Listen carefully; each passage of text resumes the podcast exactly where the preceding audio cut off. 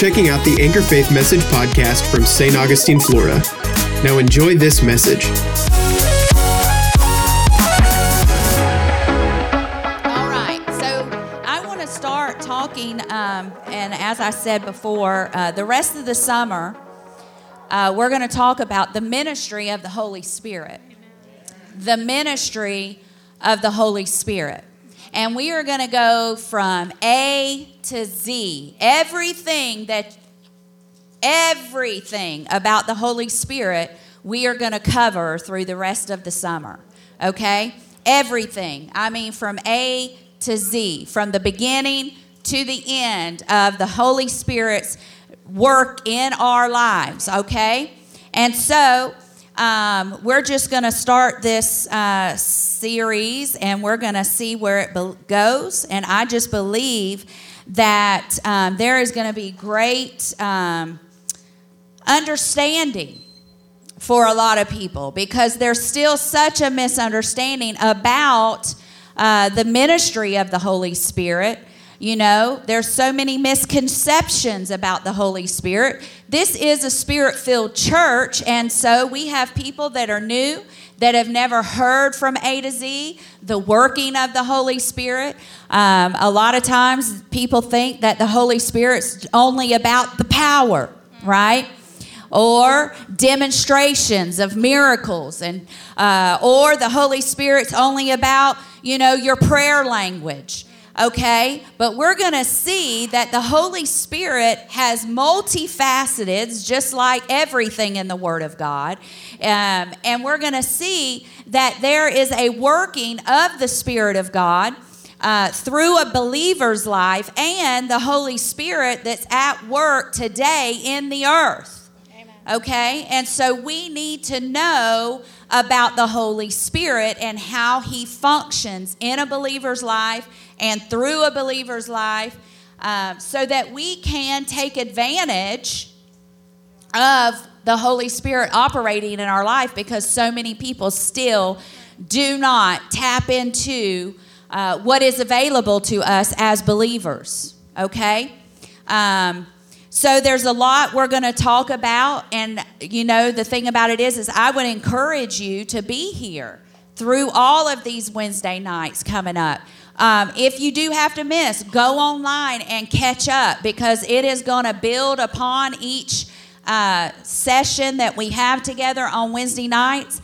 And I believe we're just going to go on a journey with the Holy Spirit to bring revelation to our lives because nothing actually will happen through the Word of God outside the Spirit of God revealing it to us. These things are spiritually appraised. And so it's the Spirit that's going to reveal who He is to us and uh, show us through the Scripture so that we can have a more understanding of the Holy Spirit's work, all right? So, what do I talk about? The ministry of the Holy Spirit. Because a lot of people that don't know about the Holy Spirit think that the Holy Spirit's a dove. Okay, we've heard that. Some people think uh, that the Holy Spirit is an it. Okay, we've heard that. Um, what about our prayer language? Some people think that the baptism of the Holy Spirit, speaking in tongues, is just fanaticism or gibberish, right? People say this. But we're going to see that there is a working and a ministry of the Holy Spirit that's at work and is the only thing at work today in the earth confirming the Word. It's the Word and the Spirit working together. Okay? Because reading the Word by itself, if you just read this book and just read it like a book out of a library, it's going to mean absolutely nothing to you. That's why you need the Holy Spirit to bring illumination and revelation of the Word into your life.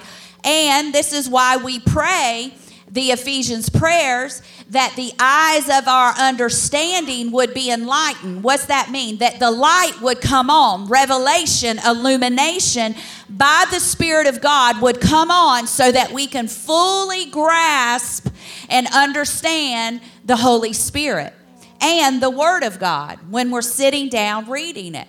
That's why when you sit down to read the Bible, you should be saying, Thank you, Holy Spirit, that you're going to bring illumination to me today. Some people are sitting there thinking it's dry, boring, da da da da da. But if you'll start off reading with that heart, I thank you for the Holy Spirit that's going to bring illumination and revelation and understanding of the Word. Every time you sit down, then guess what? You're inviting the Holy Spirit now to be your teacher. Okay? And so we're going to see a lot of this um, about the Holy Spirit. But I really want to start with the ministry of the Holy Spirit from the beginning and then hopefully be able to get into the person of the Holy Spirit tonight and what we see through Scripture concerning and confirming, because as I said, a lot of people have not even seen. Do you know we still have some people that believe that, um, you know, they don't believe in the Godhead? They don't believe in the Trinity. They believe in the Father and the Son, but they do not believe in the Holy Spirit. That all they need is the Father and the Son. Okay? So there's still people that believe that today, but we're going to see that and prove through scripture that God is a triune God. And if we need God the Father and we need Jesus Christ, then we need the Holy Spirit as well in our lives because you can't separate them. They're all in one. Okay? Father, Son, and Holy Spirit. They are three in one. And we need all three of them at work in our lives as a believer, okay? And we're going to see this from the beginning. So let's go to Genesis. This is the first mention of the Trinity or the triune God. From the very beginning in Genesis chapter 1, right? We're going to read In the beginning, God created the heavens and the earth. The earth was formless and void, and darkness was over the surface of the deep. And the Spirit of God was what? Moving over the surface of the waters. So here we see God and the Spirit, it says, And then God said, Let there be light, and there was. God saw that the light was good, and God separated the light from darkness and called the light day, and the darkness he called night. And there was evening, and there was morning, and there was day. So in the beginning, there was God, right? And then we see the Spirit was hovering. So it's very important that you see that the Spirit was hovering, waiting for a command. So the Spirit is not going to do anything outside of the command of God. So the Spirit's waiting on the voice of God to then be able to go into action and create what God told him or the Holy Spirit to create. So the Holy Spirit is the one that will begin to create and demonstrate what it is that God has said. Okay? So from the beginning, we see that. And then we know in Genesis uh, chapter 1, drop down to 26 and 28, it says, And then God said, Let us make man in our image. Again, he is using the verbiage that he's more than one. It says in our image. Okay? So here he's referencing to the triune God. Okay? In our image, according to our likeness, and let them rule over the fish of the sea, the birds of the sky, the cattle, over all the things that are creeping upon the earth. Then God created his own uh, God created man in his own image, and in the image of God, he created him what? Male and female, he created them. So why am I referencing this? Because one, he says in our image, and then two, he created man in that same very image.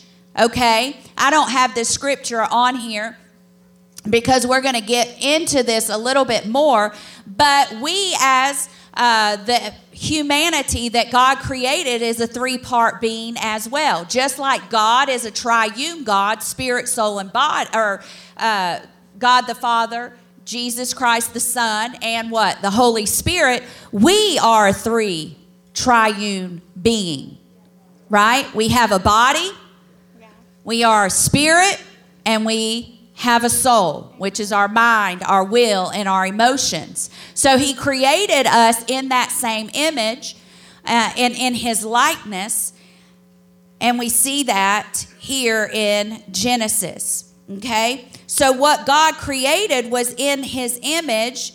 And what I also want to say is, is that God is spirit. John says this that John, it, that God is spirit. I'm sorry, my scriptures are literally not on my notes, my reference points, just the word.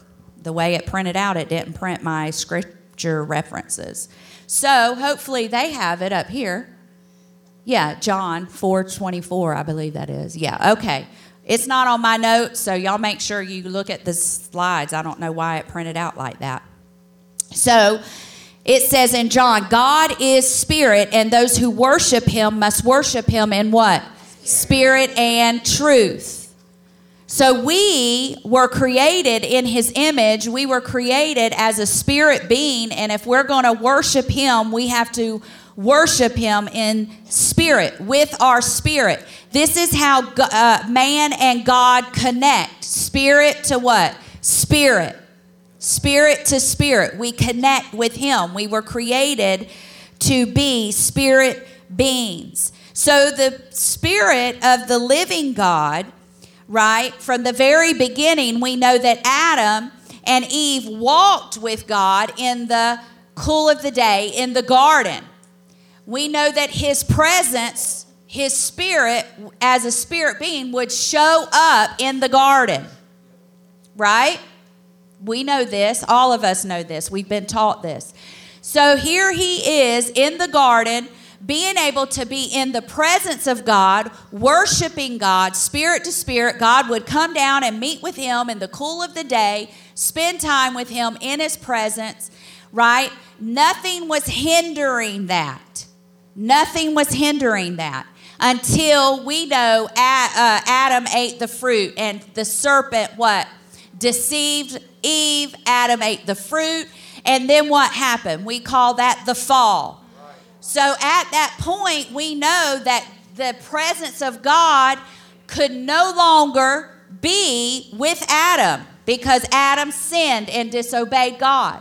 So what happened? The spirit departed, or his glory departed because that's how Adam was clothed in all of God's glory. That's why they could be naked because their clothing was glory. And so the spirit had to depart from man because of sin entering in. Well, then we know that here is Adam and Eve in the garden the spirit now is departed. So, what does this mean? They can no longer commune with the Father. They cannot connect with Him the way that they were able to when the Holy Spirit in His presence was there, ministering to Adam and Eve in the cool of the day, communing with Adam and Eve in the cool of the day. Right? So His presence could no longer be there. So, what happened? A disconnect a disconnect happen. So Satan's strategy will always be to try to come in between you and God and bring dysfunction or a communication, but to cut off communication. That's the number one strategy of the devil is to cut off communication between you and God. From the very beginning, we can see it. Number one strategy is to cut off communication. We know this is the number one strategy even in war. We've said this before. The number one strategy of a war plan is to cut off communication of the other side. Right? If they can cut off communication, then what happens? Confusion, disorder, all kinds of things can happen when communication is cut off. And so we see that this is what happened with Adam and Eve between him and God. When the Holy Spirit departed, communication was severed, and therefore confusion, disorder, chaos, dysfunction was able to come in. And then we see the result of this with the fall of man. Everything now is about self governance. Adam and Eve tried to what? Self govern, take care of themselves by putting leaves and figs on them to try to cover their sin.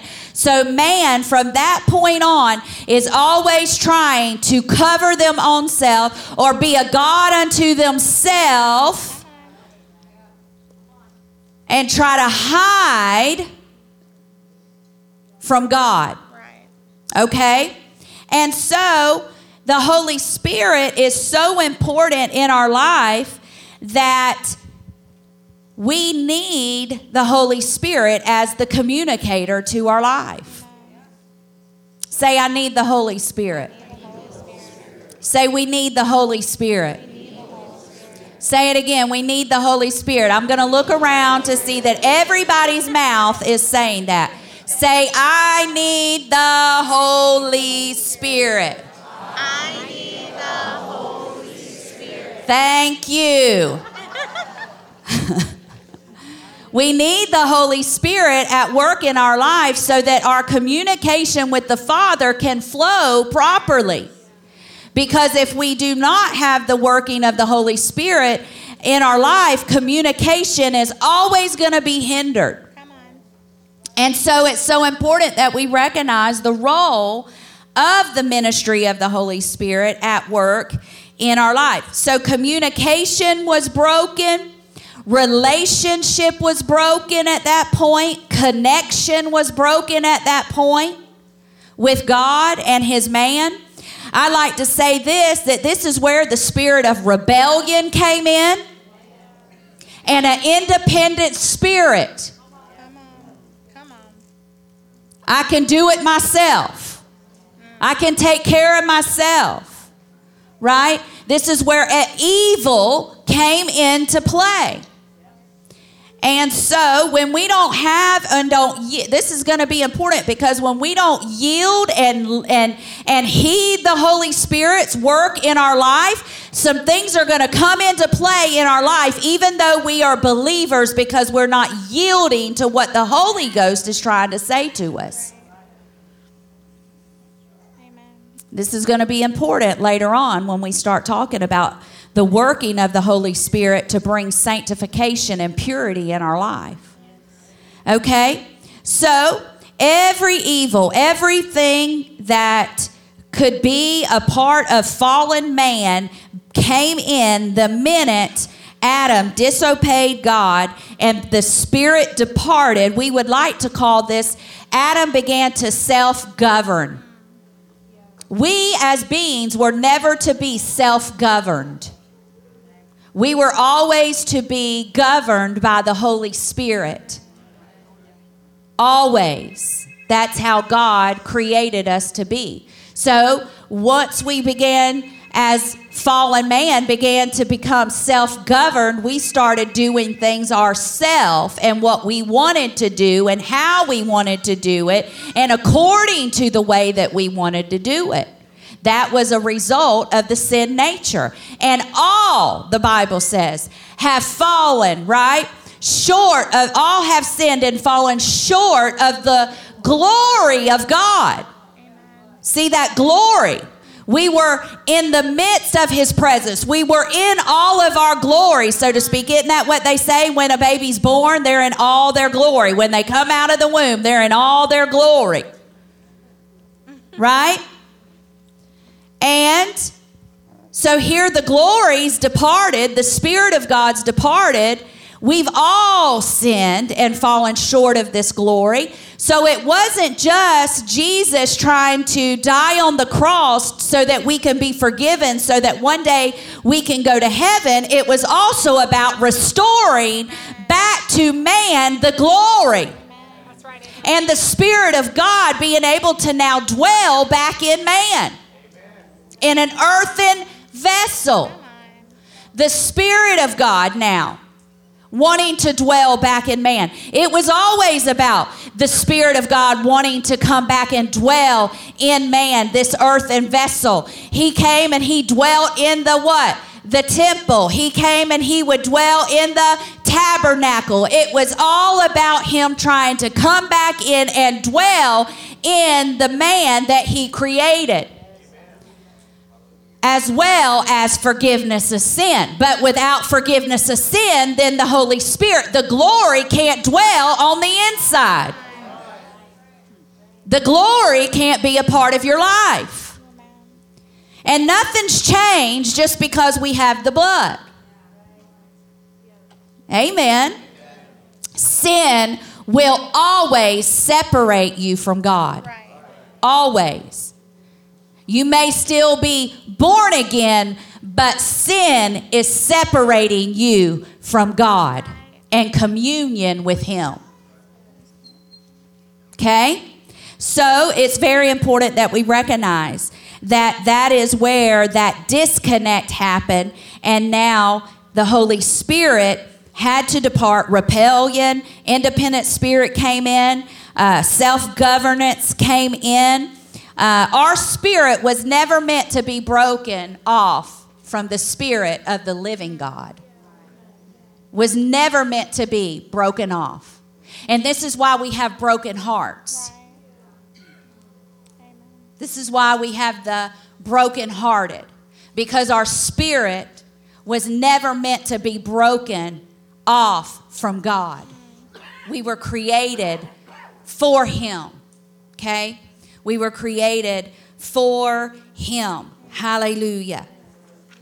And so it's the Spirit that we need functioning properly in our lives when we begin to see that we are children of God, okay? Now, why I want to talk about the consequence of the rebellion. I want to talk about the consequence, real quick, of rebellion disobedience to God, the fall of man. Uh, and the reason why I want to do this is because there's going to be a lot discussing uh, in further teachings concerning the results of our flesh. Okay? But we want to talk about the consequences of the rebellion and independence and self governance because, again, this has led to chaos in people's lives. This is why people today that are not born again, that are still in sin, that are still disconnected from God, are chaotic. They're dysfunctional. They're having identity crisis because they never were able to identify with the Spirit of God and with what God created them to be. Okay, and so we have people that are living in death and destruction. Every, uh, it seems, have you heard the statement with those that are not born again, they're still lost and under the sway of this world? They, they say, every time I turn around, something else bad is happening. It seems like, you know, something's always knocking at my door. Yes, because sin will only lead to death and destruction. That's the only thing it can lead to.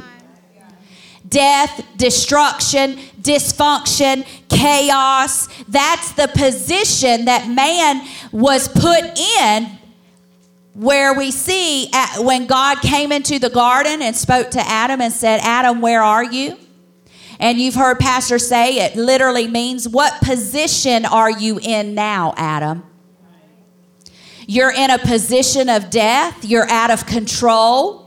You have no longer dominion over your life. We were never supposed to be out of control people. We were to have dominion. We were to be able to rule over our own circumstances. But when death, chaos, dysfunction, rebellion, independence, self governance, all of this comes in, we get out of control. We're out of control. Like wild beast, insane. We see it. We're seeing the insanity happen all around us because they have nothing governing their lives any longer, even morality. We know that we're living in a day and in an hour where we're ta- calling what? Evil good and good evil. So people are out of control and living in the destruction because of the sin nature. Because they are out of the position of dominion and rulership that man was really supposed to have. And one last thing, since Pastor's been ministering on this, we can call this, and the scripture calls it, the pride of life. The pride of life. And this is where man is. There is no one good outside of God, the scripture says. Every man without God is evil. They are not good.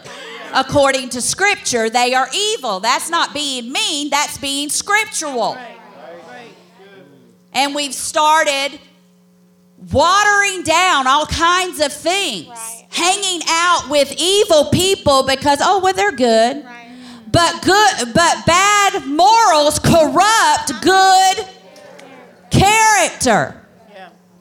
So how can it be okay to hang out with evil people according to Scripture yeah. on a continual basis. You see? We got to say it like it is according to Scripture because this is why the church is in a mess. It's in a mess. People's lives are in a mess because they are not heeding the spirit of the living God that's on the inside of them.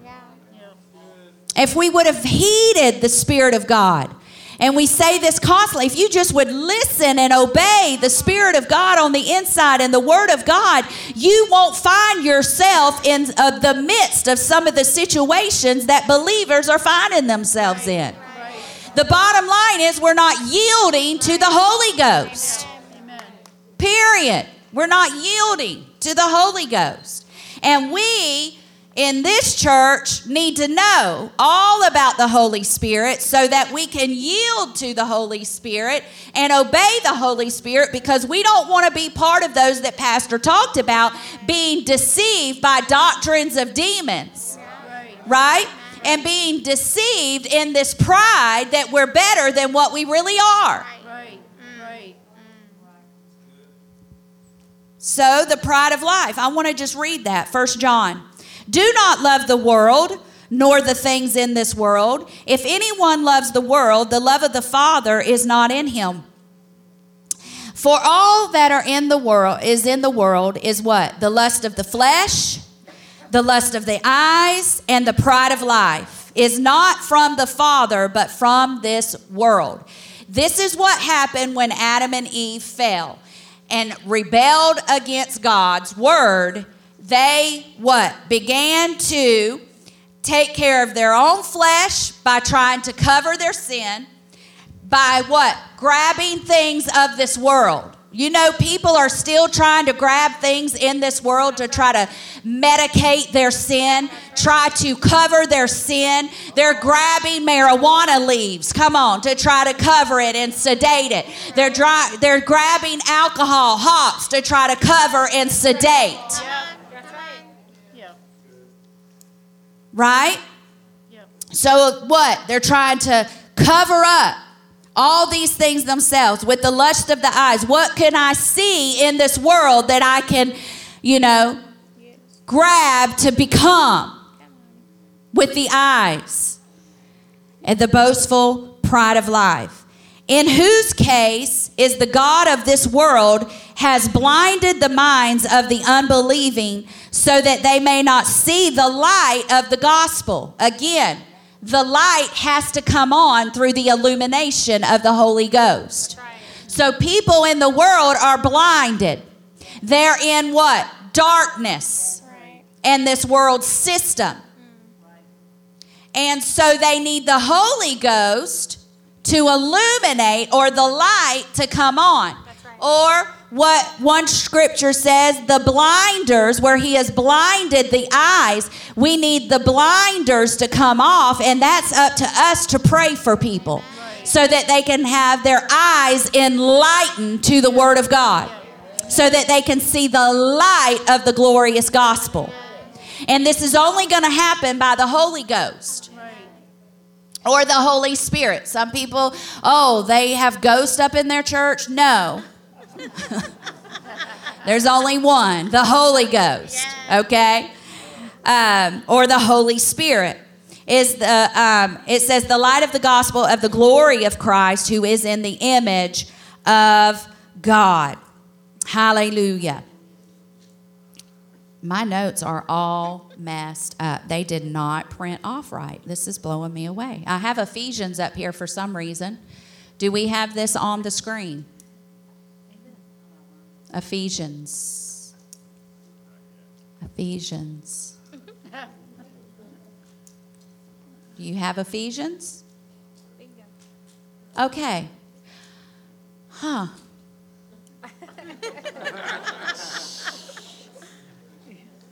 so this is probably for later. Yeah, we'll use that later. That's not for right now. This is so weird. Literally have no context on my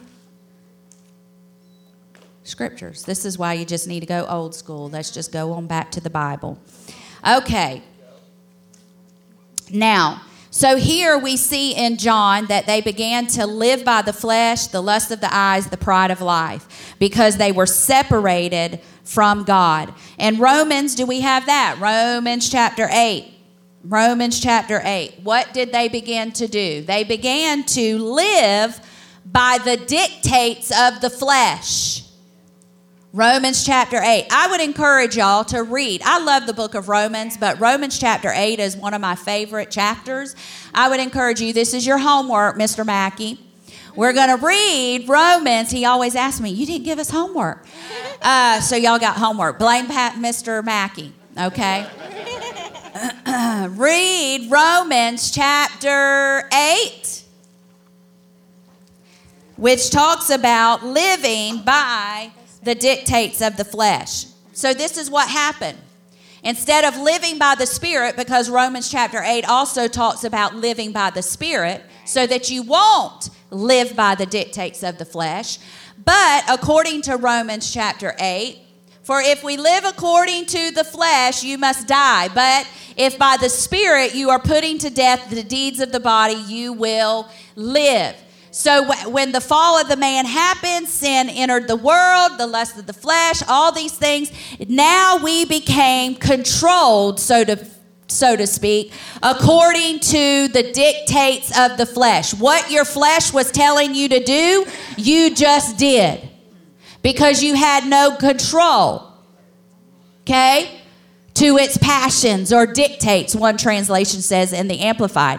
So you just started living by the flesh. You started living by what you could see, what you could feel. If it felt good, let's do it. YOLO, you only live live. Come on. Uh, you're only young, whatever that statement is. I messed it all up. Y'all, I tried. At least y'all laughed. So, you only live once. I was going to say one life, yeah. But anyway, you only live once, right? So, however it makes you feel, whatever love is love, whatever, come on, you're living according to the dictates of the flesh like a fallen man. But he lets us know that's because we aren't living by the Spirit. And we need the Holy Spirit in our lives. Say, we need the Holy Spirit.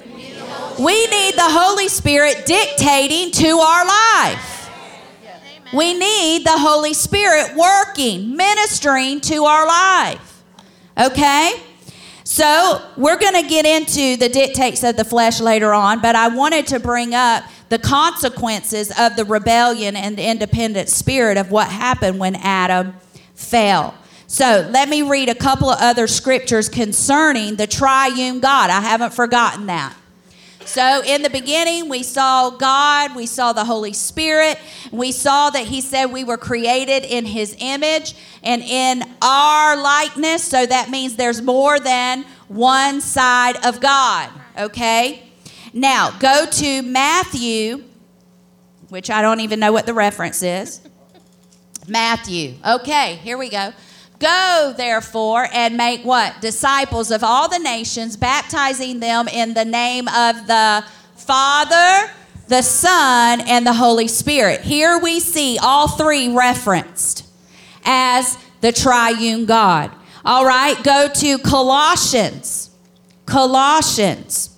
It says, For in him all the fullness of deity which is talking about the Trinity when you look that up in Scripture. All of the fullness of the deity or the Godhead in bodily form. So this is Father, Son, and Holy Spirit.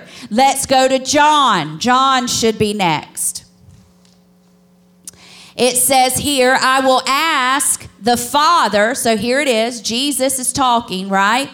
And he's going to ask the Father. So we have Jesus, the Father, and he will give you another helper that he may be with you forever. That is what?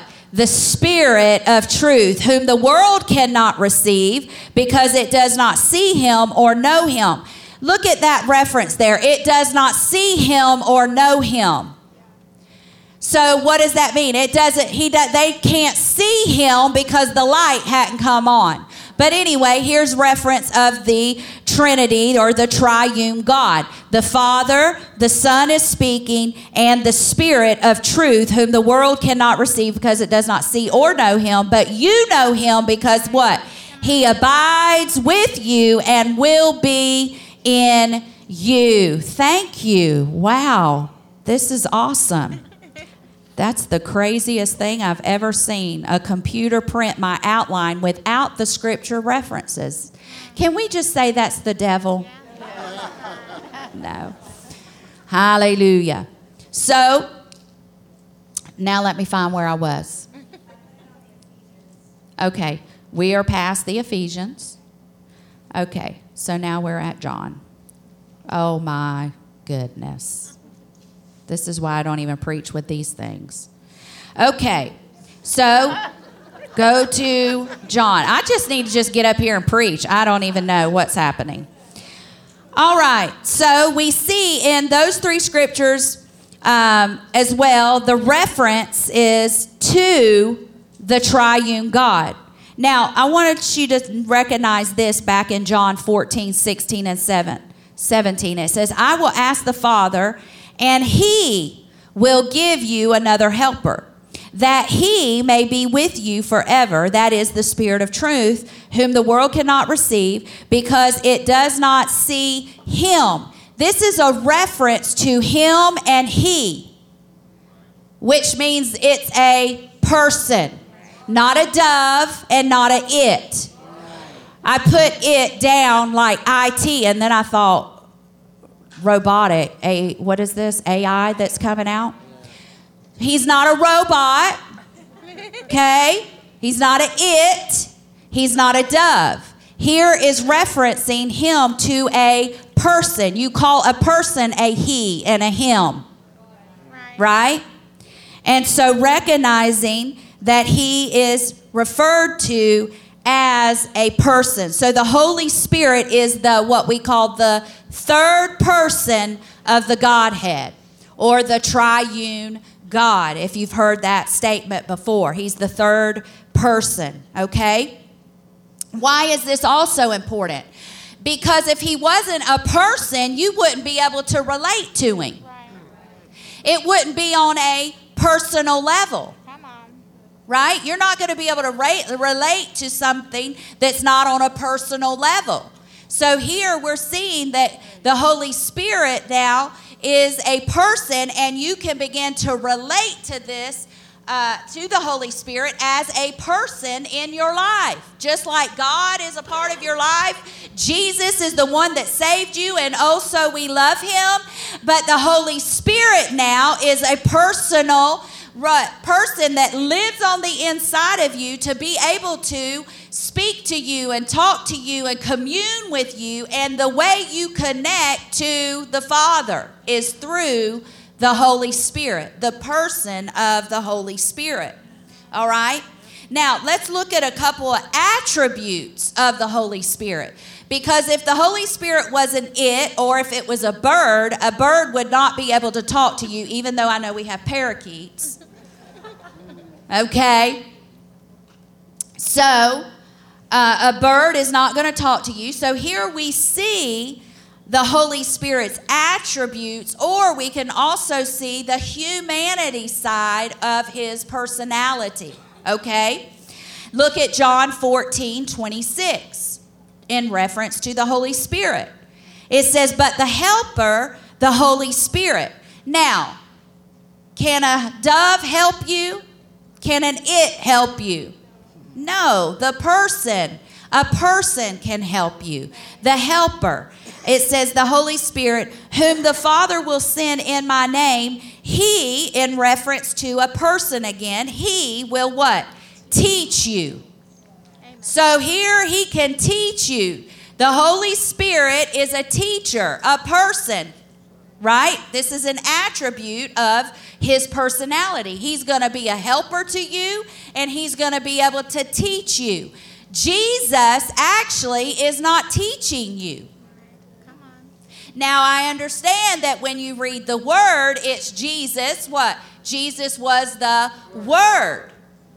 So it's the Word. Jesus is wrapped up in flesh and became the Word of God. So Jesus is the Word, but it's the Holy Spirit that's bringing the illumination of who Jesus even is.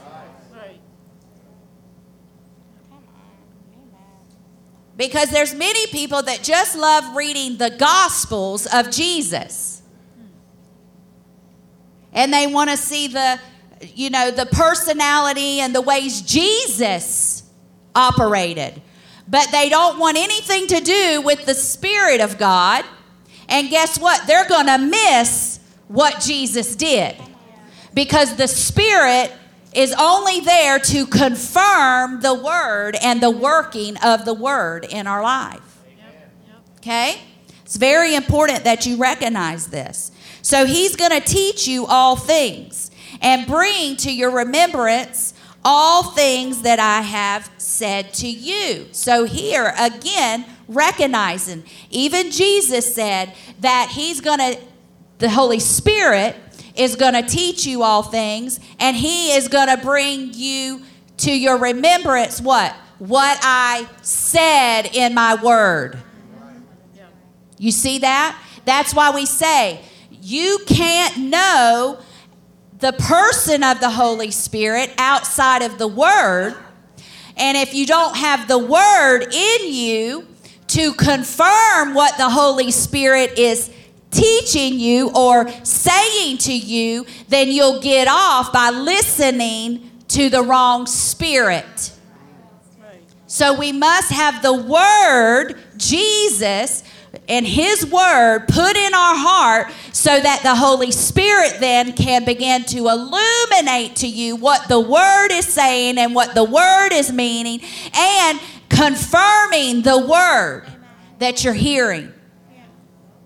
So, this is the working of the third person of the Holy Spirit as a teacher and as a person.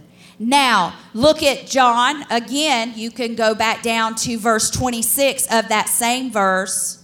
Or no, I want to read that one out of the Amplified.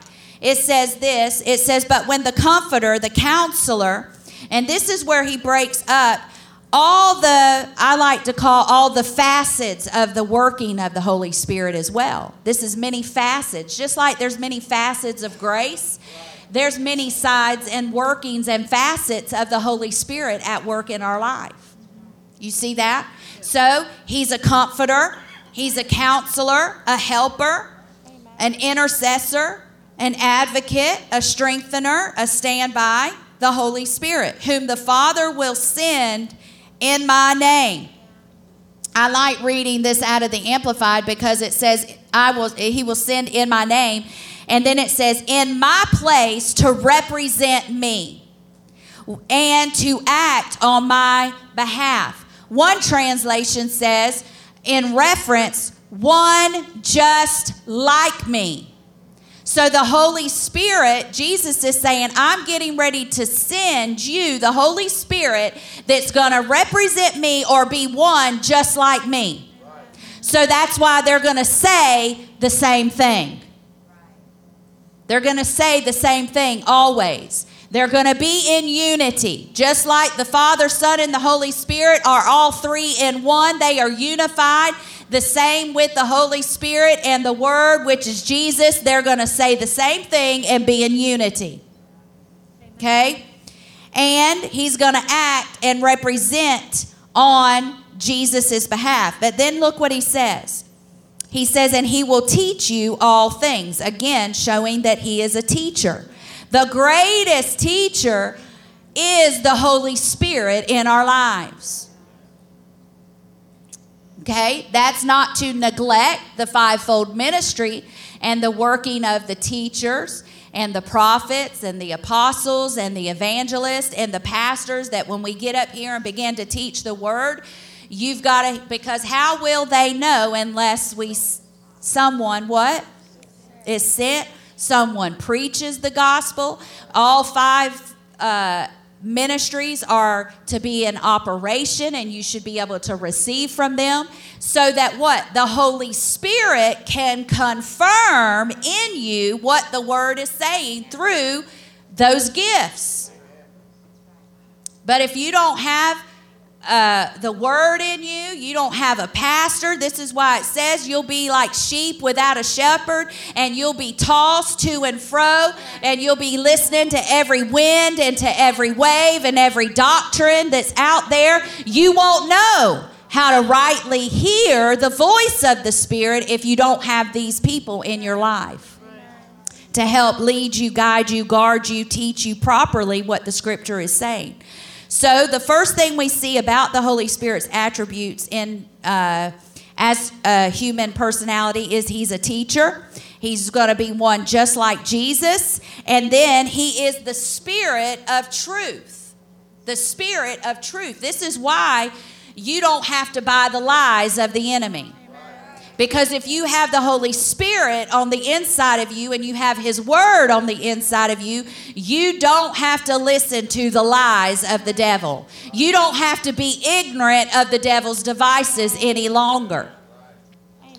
Because you have been in tune with the Holy Spirit who has been communicating to you the Spirit of truth. John 15, 26, it says, When the Helper comes, Again, he used him as the helper, whom I will send to you from the Father. That is the Spirit of truth. All of this is also talking about the triune God because he's saying, in reference to the Father, this is Jesus talking, and then you have the Holy Spirit there. He is what? The Spirit of truth who proceeds from the Father. He will testify about me, meaning he's only going to speak what Jesus has said. He's only going to speak what the Word has said, which is the Spirit of truth. Now, in John uh, 16, John 16. Remember, I'm just laying a foundation and we're just going from Genesis to Revelations on the ministry of the Holy Spirit. Okay? John 16, 7 and 11. It says, But I tell you the truth, it is to your advantage. So this is Jesus speaking. And he's speaking truth, just like the Holy Spirit is the Spirit of truth. And he's letting you know that it is more advantageous for you that he goes to the Father. Amen. Say, we need the Holy Spirit. We need the Holy Spirit. Say it again. We need the Holy Spirit. It is to, say this, it is to my advantage. It's to my advantage. We need the Holy Spirit at work in our life, and we need to know how the Holy Spirit is moving and working and His ministry. So it says, It's to your advantage that I go away, for if I don't go away, the helper will not come to you. But if I go, I will send him to you, and he, when he comes, he will what? This is very important.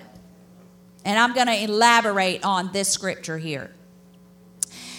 It says here, it says that, um, and he, when he comes, say this is the Holy Spirit, when he comes, he's going to what? He is going to convict the world. Convict. Say convict. It's all right to use the word convict in the church today.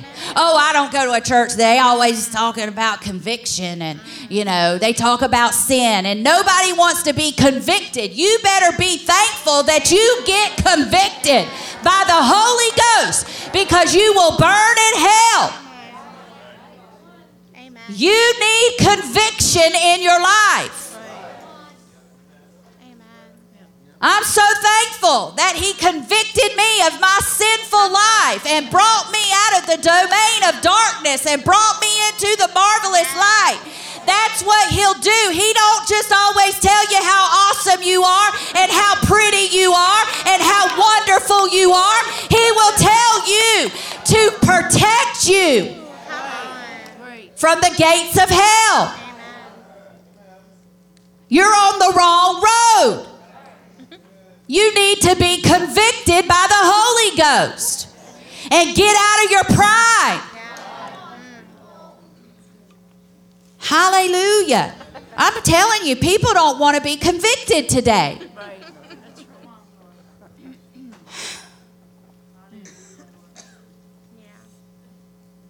So he says he will convict. This is part of the Holy Spirit's job that when the word is preached, and there is somebody that has not accepted Jesus Christ, the first thing the Holy Spirit's going to do is convict the world of its sin. In hopes to draw you by the Spirit. So, guess what? If the Holy Spirit, and we're going to get to this, is the one that draws men to Himself, because outside of the drawing of the Holy Spirit, we don't have a chance. So if the Holy Spirit is drawing himself, then guess what he's doing as he's drawing a lost person? He's convicting that person of sin. Convicting that person. Conviction is not bad, it is a good thing. Thank God for conviction. It's not a bad thing, it's a good thing that will save your life. It'll save your life. Hallelujah. And that's what he says the Holy Spirit is going to do when he comes. He's going to convict the world concerning sin and what? Righteousness. What is righteousness? Right standing with the uh, supreme authority, the governing authority. There's that word governance again. Right standing, righteousness. Religion has made it something that it's not. It is, he's going to convict the world of sin and of righteousness. You know what that means? Right living, kingdom living. You don't live like that in the kingdom. You don't live in your homosexuality in the kingdom. That is not right living. That's not righteousness. You see what I'm saying? You don't live in your adultery or immorality. Right? That's conviction uh, of sin, righteousness, and what else? And judgment. Oh, they just always preaching, you know, that you're going to die and burn in hell. Listen, there is a judgment that will come. And thank God for the conviction of the Holy Spirit to let us know that if we're not right, one day we will stand before the judge that has the right to cast us into the lake of fire. Right? So it says that's what the Holy Spirit will convict the world concerning sin, righteousness, right living, and judgment concerning sin. So there is a judgment concerning sin in people's lives. That if they don't repent and get it under the blood, then guess what? They will stand before God one day. And this is all the working of the Holy Spirit that nobody likes to talk about. They want to talk about the Holy Spirit and the power and the miracles and the chill bumps, right? And all these things and the running and the shouting. Come on, let's talk about the Holy Ghost and conviction and righteousness and judgment that is to come for those who stay in their stiff necked pride and don't want to come into the kingdom of God when the Holy Spirit's drawing and compelling them and convicting them that today is the day of salvation. Right? Hallelujah. We need we need some good fire and brimstone preaching, I guess, again today in the church. You know, when Billy Graham died, I was listening to a lot of his preaching, and I tell you what, he called sin for what it was. He talked about the day of judgment that is to come, and on and on, and all these people would flock to the altar. And when he died, I said to my husband, Who's going to be some evangelists that are going to rise up today and begin to see? Some people come into the kingdom because they're not afraid. Talk about Billy Graham as one of the greatest evangelists in the world. But you know, the majority of his preaching was about sin and repentance and judgment, and people needed to get right with God. Hallelujah. And this is the ministry of the Holy Spirit. Without the Holy Spirit convicting us, we would have all gone to hell. Right. Right. Yeah. Right. True. Thank you. Conviction. That's right. Hallelujah. And he says, Because I go to the Father, and you no longer see me, and concerning judgment, because the ruler of this world has been judged. Who's the ruler of this world? Satan. Satan.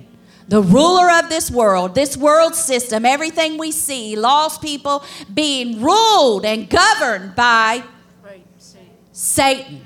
Yeah. Hallelujah. And guess what? He's already judged and he knows his day is drawing near. And why do you think there's just been an unleashing Right. Amount of things happening in the world today? Yeah. Now look at John 16. John 16, 13, and 15, it says this But when He, the Spirit of truth, comes, He will guide you into all truth. He will not speak on His own initiative, but whatever He hears, He will speak, and He will disclose to you what is to come.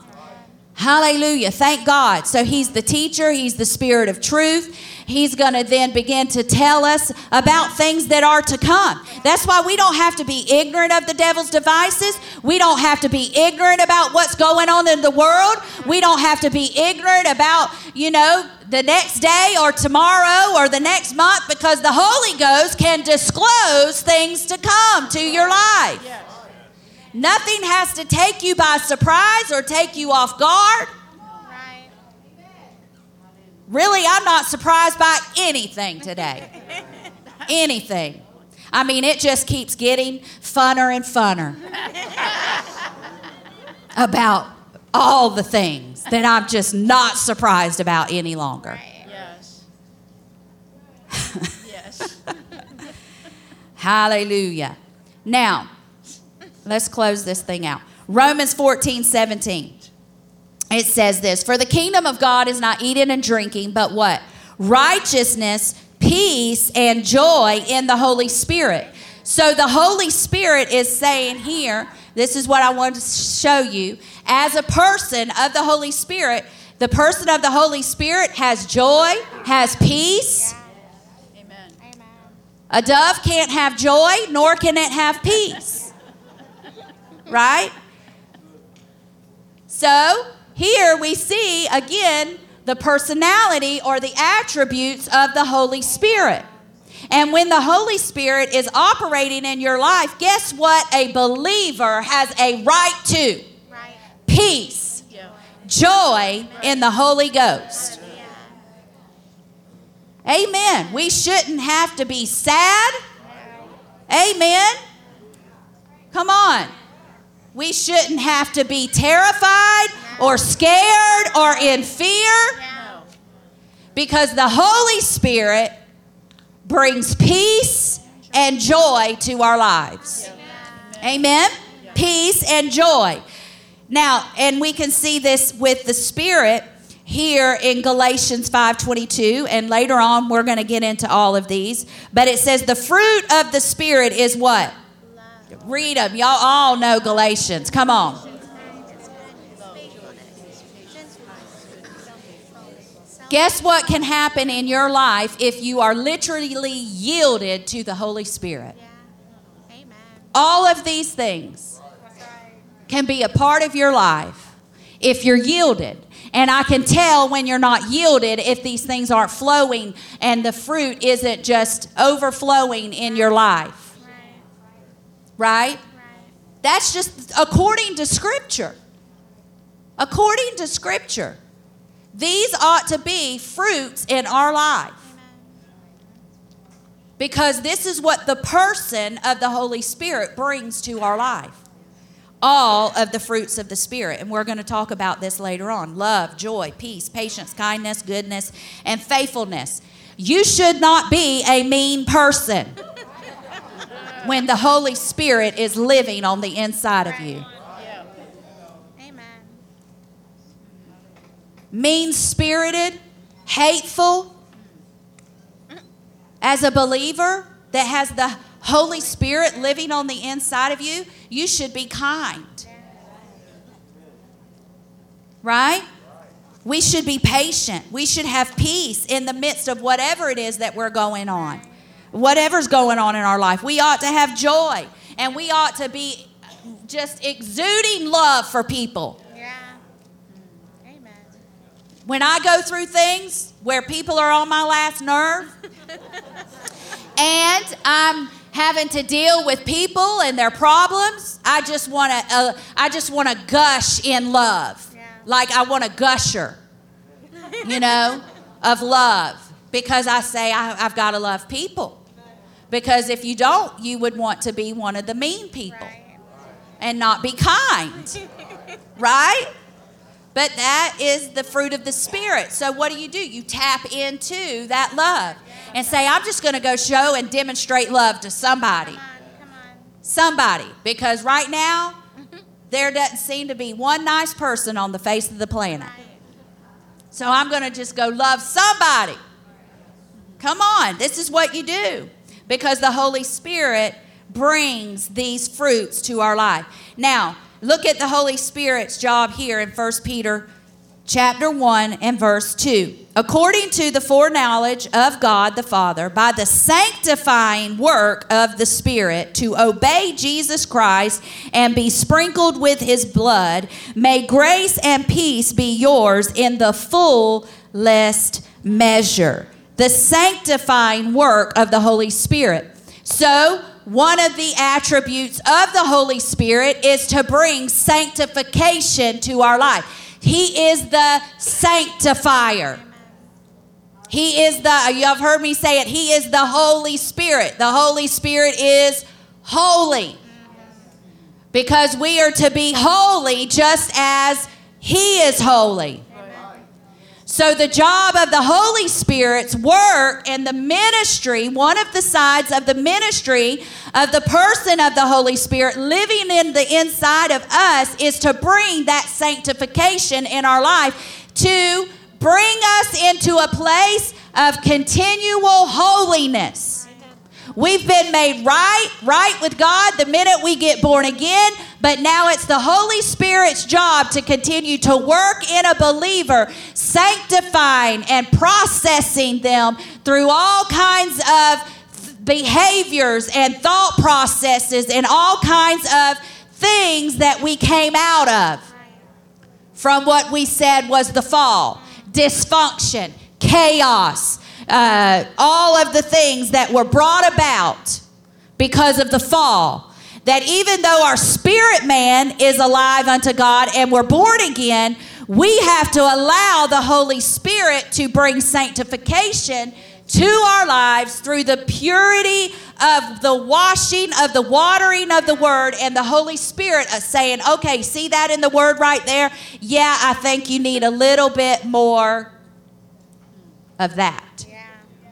Amen. And a little more of this and a little more of that. right? That's the Holy Spirit's job to bring sanctification. So he is a sanctifier. Now, there's only a couple of other scriptures.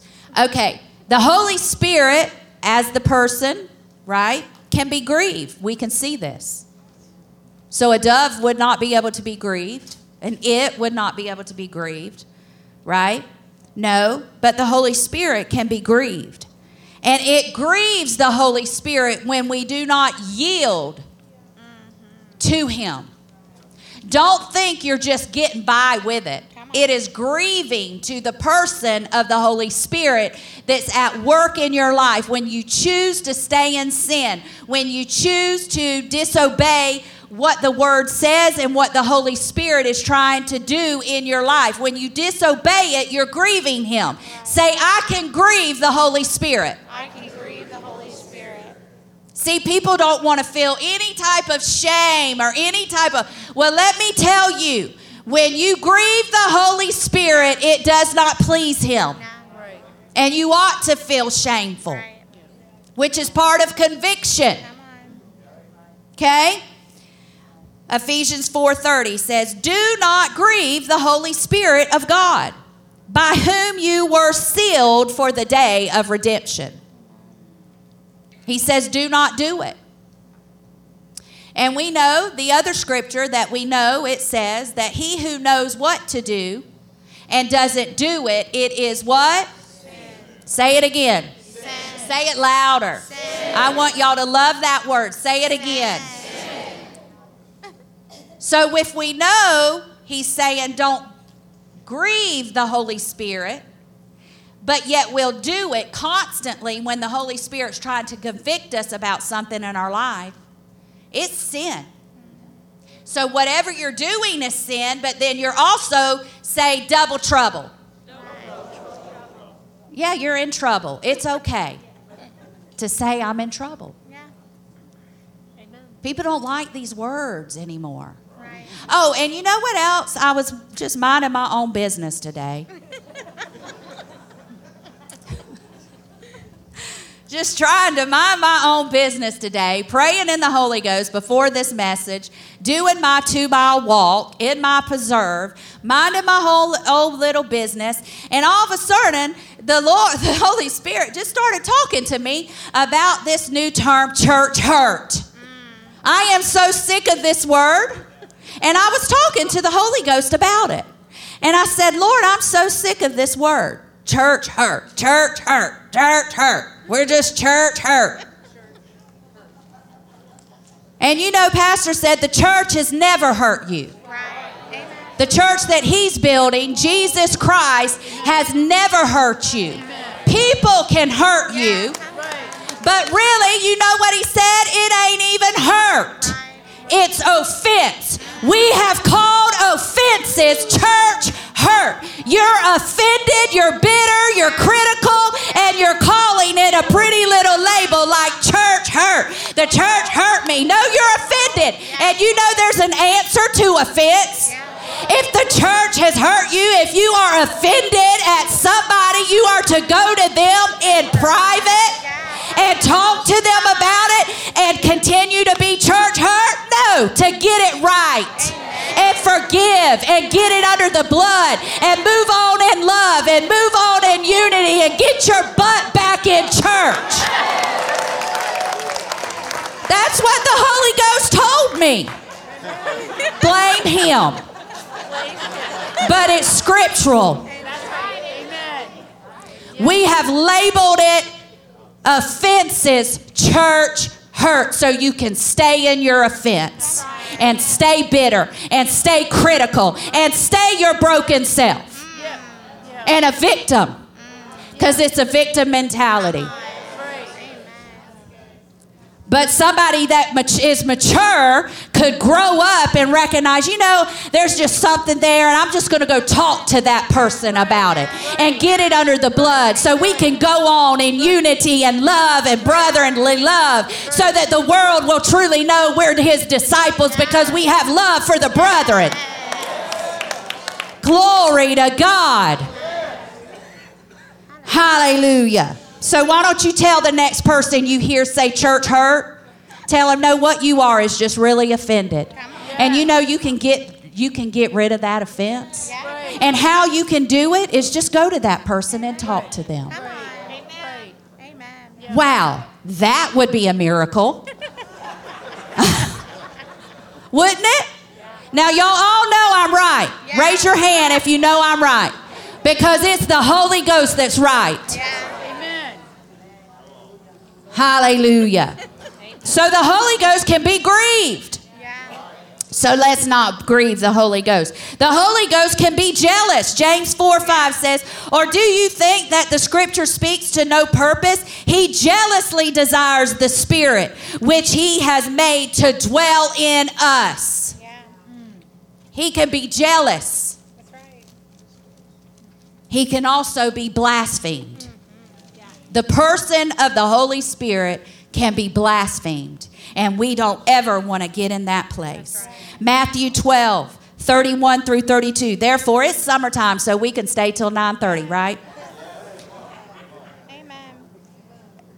Matthew 12, 31, 32. It says, Therefore I say to you, any sin, now recognize blasphemy has to do with sin. Any sin and blasphemy shall be forgiven people, but blasphemy against the what? Spirit shall not be forgiven. Against the Spirit. Whoever speaks a word against the Son of Man, it shall be forgiven him. But whoever speaks against the Holy Spirit, it shall not be forgiven him either in this age or the one to come. And we don't want to be a part. Of any of that. That we would ever blaspheme the working of the Holy Spirit, the ministry of the Holy Spirit in our lives, grieving the Holy Spirit in our lives, any of that, because it all leads to blasphemy.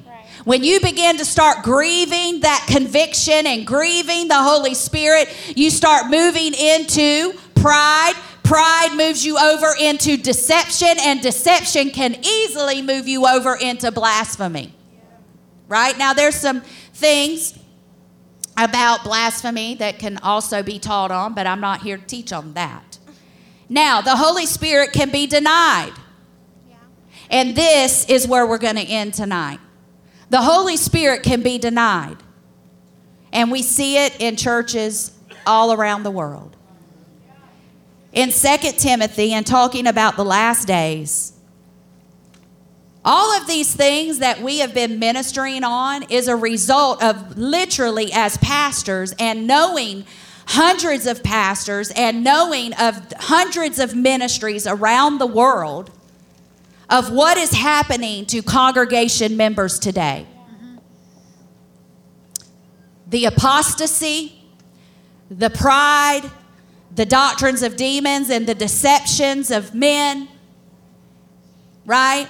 And now it's all a result of what we're seeing in 2 Timothy chapter 3 and verses 2 through 5. It says, For men will be lovers of self. They love themselves so much they are becoming whatever they want to be. Lovers of money, boastful, arrogant, rivalers, disobedient to parents, ungrateful. I'm telling you, that is the start of it all. Ungrateful. Being ungrateful for even the blood or for what Jesus has done for you. You're not even thankful for the life He's given you. Wow. Or the godly husband that you have.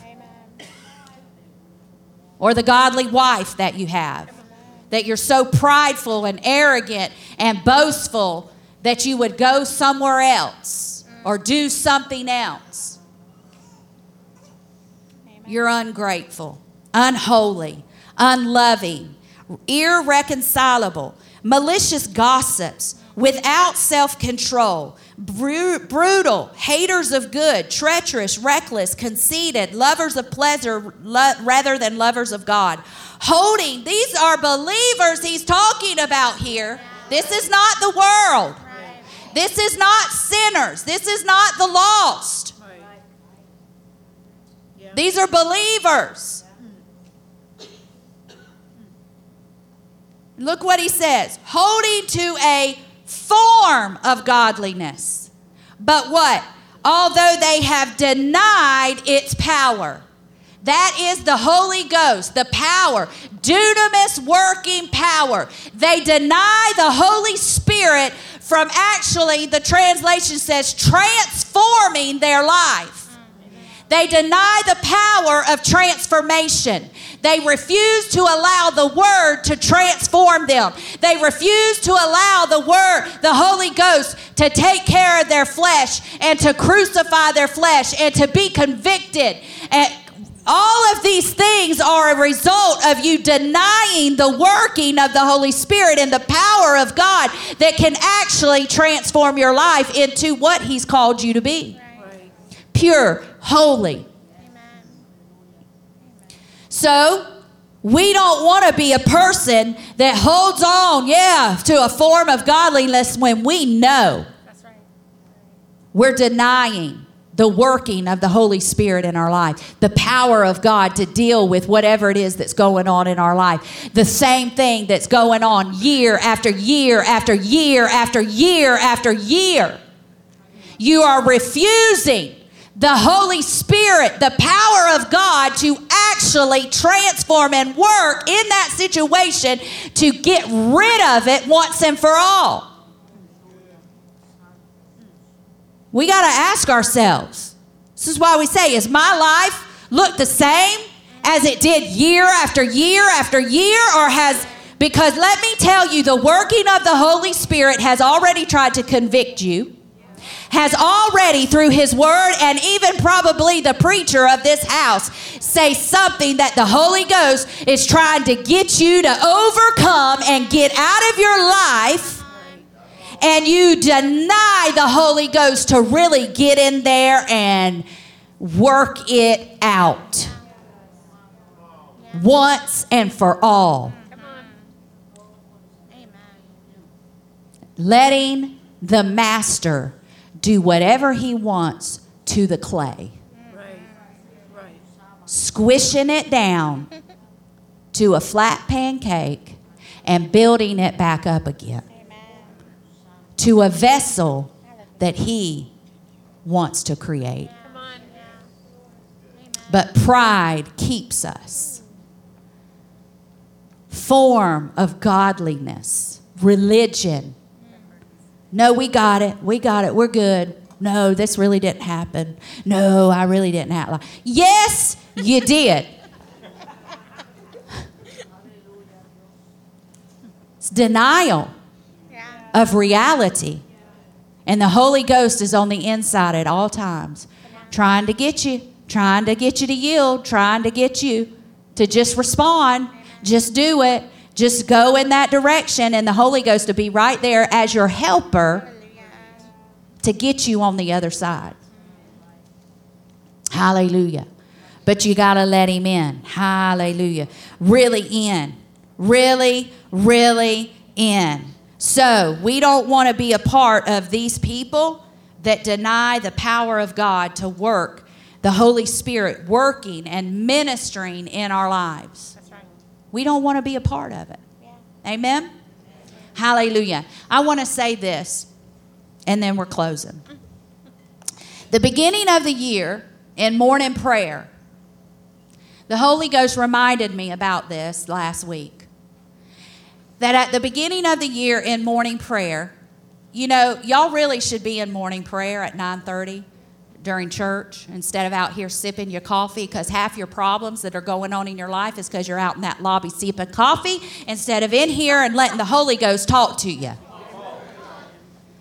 So the Holy Ghost said through prayer, as we were all praying corporately, that this year, through unction of the Holy Ghost, that this year was going to be a pivotal year in people's lives.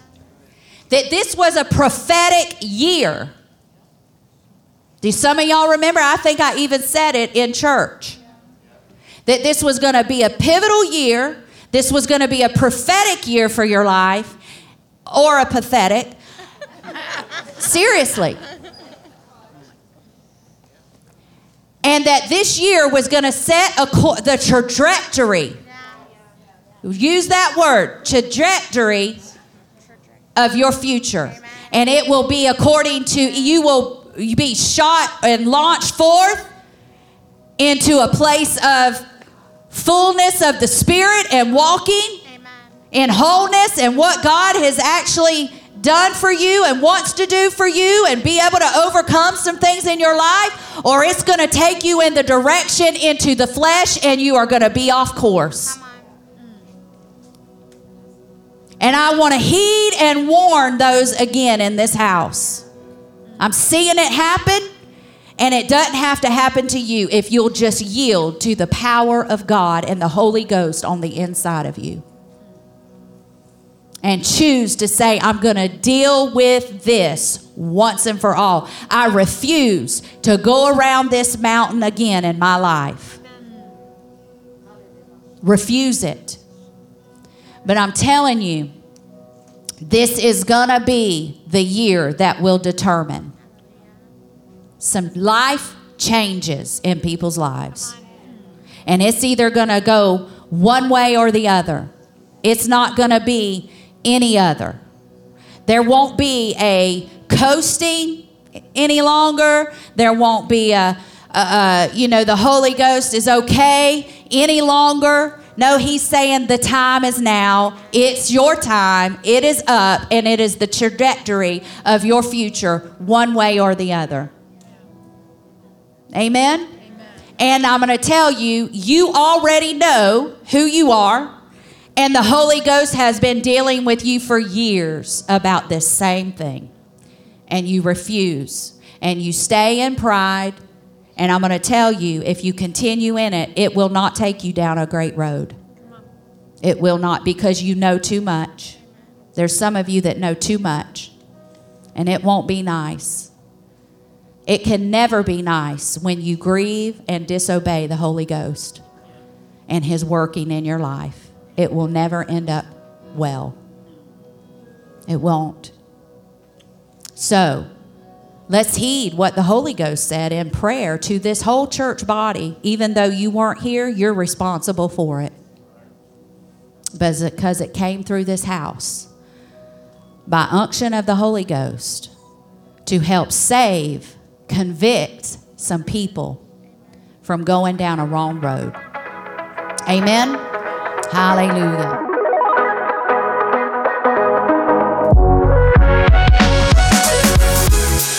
Thank you so much for listening to this message. If you want more, subscribe to our message podcast on iTunes, Google Play, Spotify, and SoundCloud. Rating and leaving a comment will go a long way with helping our messages get better circulation. If you'd enjoy watching our weekend messages, visit youtube.com forward slash anchor faith. We'd love it if you'd subscribe, leave a comment or a like on the messages.